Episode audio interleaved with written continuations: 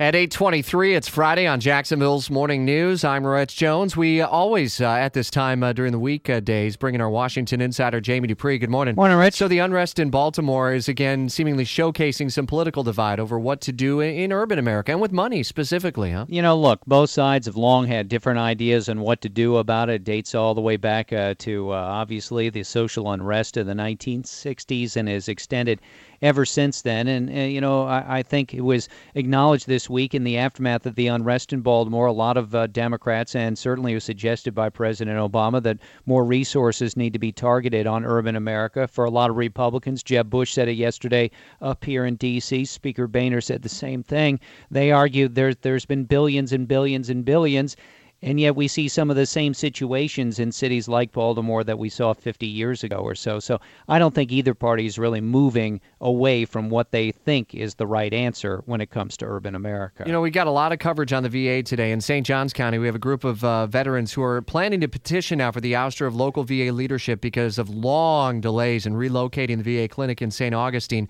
You've got an interesting VA angle there as well, I think. Yeah, last night uh, the House Representatives was working on the VA funding bill for next year, and there were a group of lawmakers who wanted to make it uh, okay for doctors at the VA to discuss medical marijuana with their patients, with veterans who come in. Right now, it's not legal to do that. The VA mm. has a directive out that says doctors cannot even mention medical marijuana. Of course, think about it. In many states, Florida not included yet, but medical marijuana has become an option.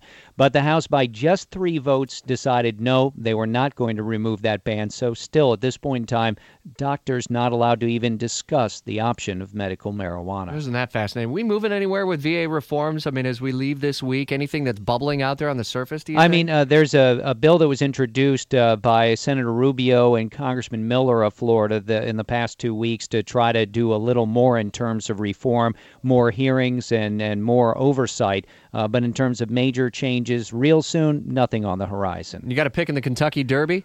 You know me, I like long shots. Uh, the favorites, uh, number eight Dortmund, number 18 American Pharoah, are two very good horses, but I guess I'm always looking for something a little longer in terms of odds. How about uh, the 15 Frosted? Had a bad outing down in Miami at the Fountain of Youth, but won at the Wood Memorial at Aqueduct. So let's let's run with him and see how far behind he finishes. I'll be interested to follow along at Jamie Dupree on Twitter Saturday in the Run for the Roses. Have see a safe you, weekend, my friend. WOKV News Time is 826.